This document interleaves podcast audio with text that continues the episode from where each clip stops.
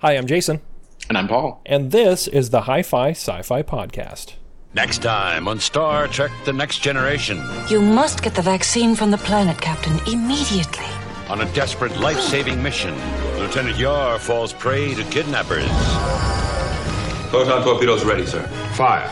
You shall have no vaccine and no Lieutenant Yar! And the deadly trade off begins. I challenge you.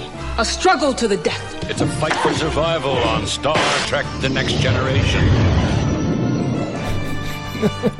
And so, just, yeah, we're watching Code of Honor. Um, you shouldn't, though.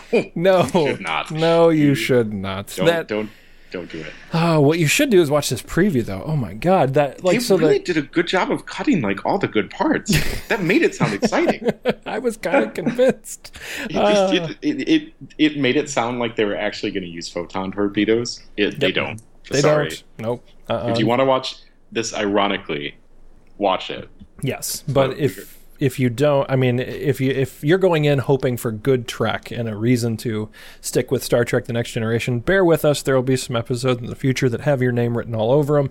This one, if you're a fan of stuff that's just del- so deliciously bad that you watch it in an entertaining sort of way because it, it's failing on every level, then you know you might have some fun. But please don't take this as a sign of what this show is going to be, because whew, this is not at all what it's going to be like. Yeah, a lot of a lot of deep sighs that uh, that Burns is going to have to pull off that audio track.